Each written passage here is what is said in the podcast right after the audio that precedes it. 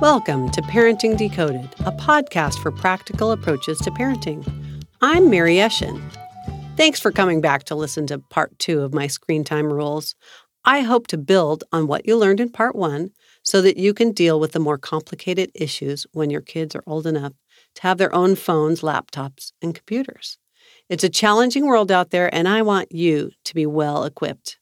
In part one, we talked about family screens and how to set limits with obedience, and if there's not, how to set up effective consequences.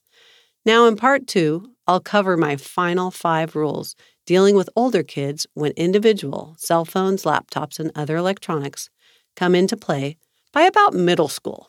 However, with COVID 19, this is happening even earlier.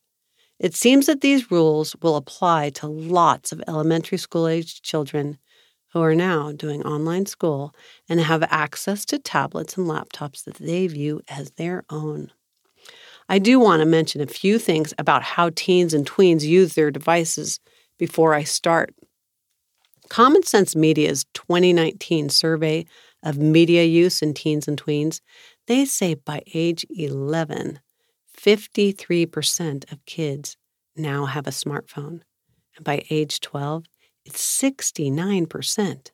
That's a whole lot of phones in the hands of very young people. I was also amazed to see that 69% of teens are watching YouTube every day. Other interesting info in the survey was about how boys and girls' media tastes vary so much. While 70% of boys 8 to 18 say that they like playing video games of any sort a lot, only 23% of girls say that. 41% of the boys play every day, while only 9% of the girls do. Girls, on the other hand, love to listen to music. 73% they say they like it a lot, compared to 59% of the boys. 50% of the girls say they like using social media a lot, while only 32% of the boys do. I mention these stats just to give us a common ground to think about how these rules we're going to discuss fit into the lives of your kids. With that said, let's dive in. Rule 9 Use contracts. I highly recommend that every family introduce a digital contract whenever personal electronics are about to appear in your kids' lives.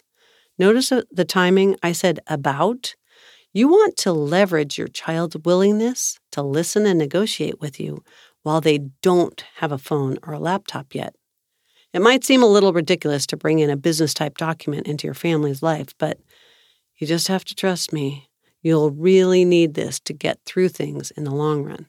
Actually, I take that back. Don't trust me, but listen to what happens to families when rules around electronics aren't defined ahead of time. Let's say at eighth grade, your child gets their first iPhone. Woohoo! They are so happy, and you are the most amazing parent. Your child says they'll be responsible, and since they are so sweet and, and happy, you all rest easily. That is, until they start staying up late watching YouTube videos or you find them texting at all hours of the night. You ask them to charge in the kitchen, and they do it for a while. They constantly have their phones in their room when they're doing their homework, and it just never makes it to the charging station at night. Hmm, they need it, they say, to get help from friends. Sure, you say. However, each time things get a little more out of whack, and your child gets annoyed with you, bothering them about being on their phone so much. You start taking it away when they are sassy to you or when they don't do their chores. It becomes a weapon in your relationship. All the while, your child retreats more and more to their room, closing you out of their lives a little bit more each day. Fighting and yelling escalate. You come to me wondering what you can do. You have no relationship left. You've killed it fighting about the phone, and you've driven your child away from you when they actually need you the most. Frightening, isn't it? Well, it happens all the time. Yes, all the time. If you're a parent in this situation right now and relationships have been badly damaged, then you might need professional help. It's a super tough place to be. Our pastor at my church called Trying to Take a Cell Phone Away from a Teen and Create Boundaries after they've had unlimited access would be like choosing to start World War III. However, if this isn't you and you still have a relationship with your child you can build on, then you're in luck. Start now and things can go well. I don't want to be overly pessimistic since it certainly is true that many of us will weather the storm of electronics in our lives. But we just never know which one of us will be hit with a hurricane, so you might as well weatherproof as much as possible. So let's get back to the concept of setting up a digital contract. First, when's the best time to set it up? Before your child has access to individual devices. You will be able to have discussions with kids who are drooling at the prospect of getting their own phone laptop, or tablet. However, if your school's already issued them a device for schoolwork or you've purchased one for them to use in this crazy time of COVID, just go ahead and introduce the idea of a contract now. I'd set up a family meeting to do it. What's in a contract? This is going to be a family document and it will need to evolve over time as your kids' needs grow and change. It'll look different for a fifth grader than an eighth grader or even a high school junior. It needs to evolve and it should be negotiated, not dictated, if you want to up the chance of compliance and be able to have a healthy relationship as you go through the teen years together. The structure of the document will remain the same. It'll cover location of devices, location when they're in use, location when they're charging. Remember that rule number one about no, no devices in the bedroom? That would be in the document. The use of devices, for homework, for streaming videos, for gaming, whatever. You'll also list the time of day devices are used and what times of the day in terms of after homework or chores. You'll also talk about who has access to download apps and what passwords are required to tell parents.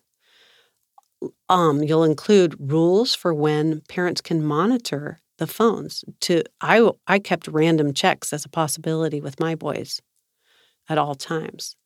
You're going to also define consequences. This is what I think is the most important part of the contract. Have your kids help define these. The compliance goes way up when they participate in creating what they think are reasonable consequences. And I would encourage you to have differing levels of consequences based on the types of offenses. Like not charging their phone in the kitchen might be one type of, of consequence, whereas being on the phone at 2 a.m on a weekday watching YouTube might be a different type of consequence. Downloading apps without permission, yet another type of, of consequence. And I want you to think about an expanded possibility of consequences. What do I mean by that?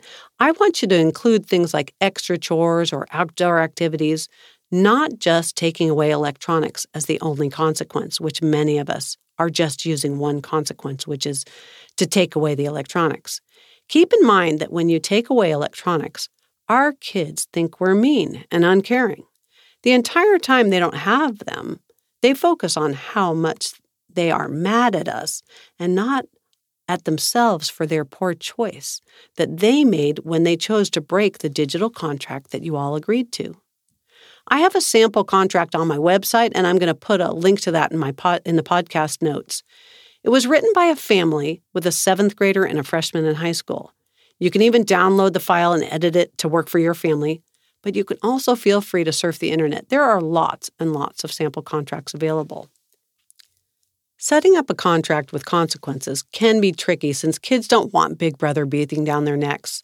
However, even though kids don't want to be monitored, you making sure that there's a way to do so that's part of your family life when they are young it gives you some avenues in dealing with things if your child steps over the line and needs to be reeled in later. I want to make a few notes on contracts during COVID. First thing is that you want to update them as things change. It's totally fine to make modifications to the contract at times like these. Many parents are doubling their kids' screen time limits or using outdoor chores or time as ways to earn more screen time. Be creative and get it in writing so that those things are done. Also, you must figure out ways to monitor and use consequences that you've set up. Rules without consequences prove to our kids that there are no rules, which leads them to running their own show and ruins our family relationships and trust. Rule 10 Use monitoring software. Monitoring software is something that you can put on your child's devices that can watch and alert you proactively for certain behaviors you and your family deem unacceptable. Say, for instance, no bullying. Monitoring software is tough to come by, and none is 100% of what we might like it to do. One company called Bark has monitoring software that I think is pretty good. I don't work for them or anything, so this isn't a, I'm not getting paid to say this, but its motto is monitor, detect, alert. It doesn't prevent. That's kind of what parental controls are, are trying to do back in rule number five. It uses artificial intelligence to quote unquote watch apps that your child is using, like Snapchat or Instagram, TikTok, whatever. And it alerts you if it sees patterns of words that fall into the category of bullying. It doesn't shut down access, but allows for conversations to take place between yourself and your child about what you've been alerted to. One friend's son was watching porn in high school. His dad had no idea. Once dad found out, they were able to discuss the issue of porn and decided to install Bark. It's not meant to be invasive, but helpful. The thing to know is that the Bark interface needs to be installed on each app on your child's phone with their consent. If you set up your child's cell phone correctly with a digital contract in place that specifies that Bark is required for all apps, you'll be in a good place. It does cost about $10 a month or $99 a year per family. I think it's worth it, but only if you have a good relationship with your child because they have to participate in installing it on their phone or their or their devices. There are a few other tracker types of software available, but they all have limitations and require cooperation from your kids to use, which means having a good, trusting relationship with your child is going to be your best bet in protecting against digital issues in the long run. Rule 11 Talk about online safety.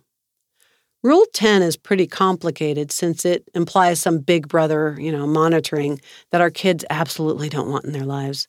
If you set up ways to have open conversations about online safety starting when they're young and growing in topics and scope as they get older, you'll have a chance that you can raise digitally aware kids. In the contract, you should be specific about some safety rules like no giving out personal information, no bullying, what to do if bullying occurs, and such. All of these topics, however, that are in the contract need to be talked about so that your family is all on the same page. You need to address things like answering the phone when mom or dad calls, but also about ghosting and canceling friends online that is super toxic and hurtful. Have those discussions. Talk about sexting and how it impacts lives and reputations. Ask your kids if they've seen any of these behaviors. Talk about why people might do these bad behaviors. Nearly 40% of children in a December 2019 study say they've either received or sent a sext by the age of 13. It's disturbing. Rule 12 Talk about social media and gaming. First, girls. Earlier in the podcast, I talked about how girls are much more into social media Instagram, Snapchat, TikTok, to name a few. It's not exactly uh, surprising. Girls bond by chatting, and social media falls right into girlhood social life as well as girlhood drama. Girls are twice as likely to be bullied. There is no longer empathy when a post hurts someone since the person bullying can't see the hurt on the person's face anymore. It makes bullying easy with very little consequence. You need to talk to your girls about that. However, we parents also need to understand the more subtle ways social media is used to bully. If you read a text or see a post that says someone is ugly or stupid, that's easy. What you can't see is an app like Snapchat. It has a feature where kids can set up what's called a streak. Here's how it works Let's say I'm your friend and I send you a snap today. It's just a picture. Well, since we're good buddies, you send one back, and that's called a streak of one. Tomorrow, we do the same thing. That's a streak of two, so our number went up to two. The next day, three, then four, five, whatever. Let's say I have a few other friends besides you, and I've got like 10 streaks going with 10 different people at the same time. But you get mad at me. You know what you do because you're pissed? You break our streak. Yep, just cut it. We had 251 days of streaking, just gone, and I am not your friend anymore. You didn't use any words, did you? But all our friends know what you just did to me, even if my parents don't. How about Instagram? Super popular app. There are likes on Instagram. I post a selfie of me tweens and teen girls love selfies. And I get, let's say, 150 likes in a day. I'm popular, right? That must have been an amazing picture, right? Well, you post a selfie and you get three likes in a day. You are so crushed and hurt, you take down the selfie.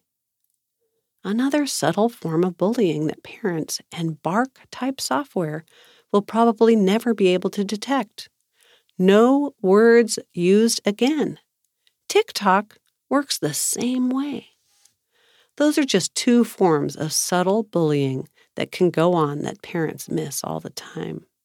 You need to keep up on new apps and what they're about.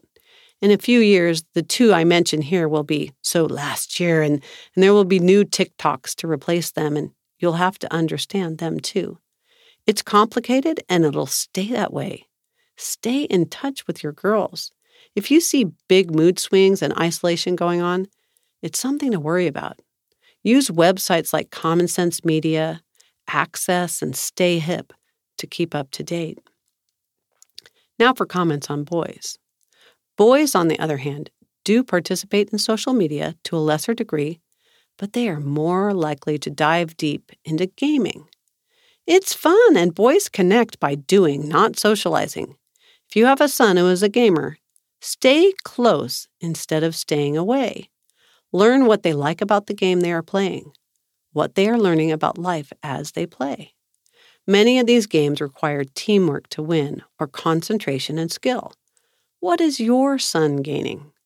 Fortnite and Minecraft are currently super popular games for younger boys, maybe tween and under.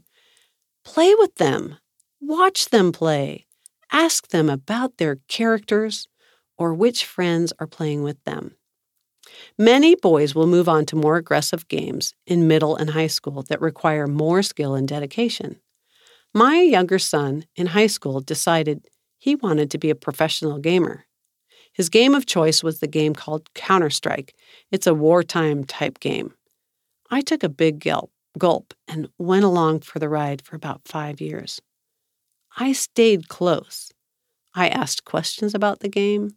We had gaming nights where his friends brought over all their gaming computers and could be in the same room instead of playing separately. My son learned many important skills that if I wasn't looking, I would have missed. He learned that picking the right teammates was hard. Not everyone had his dedication. It was frustrating. He learned that a team had to work together to win. No one hotshot could do it all. As he evolved, he became the head of his five person team. He had to help resolve issues between teammates when they came up. It was amazing.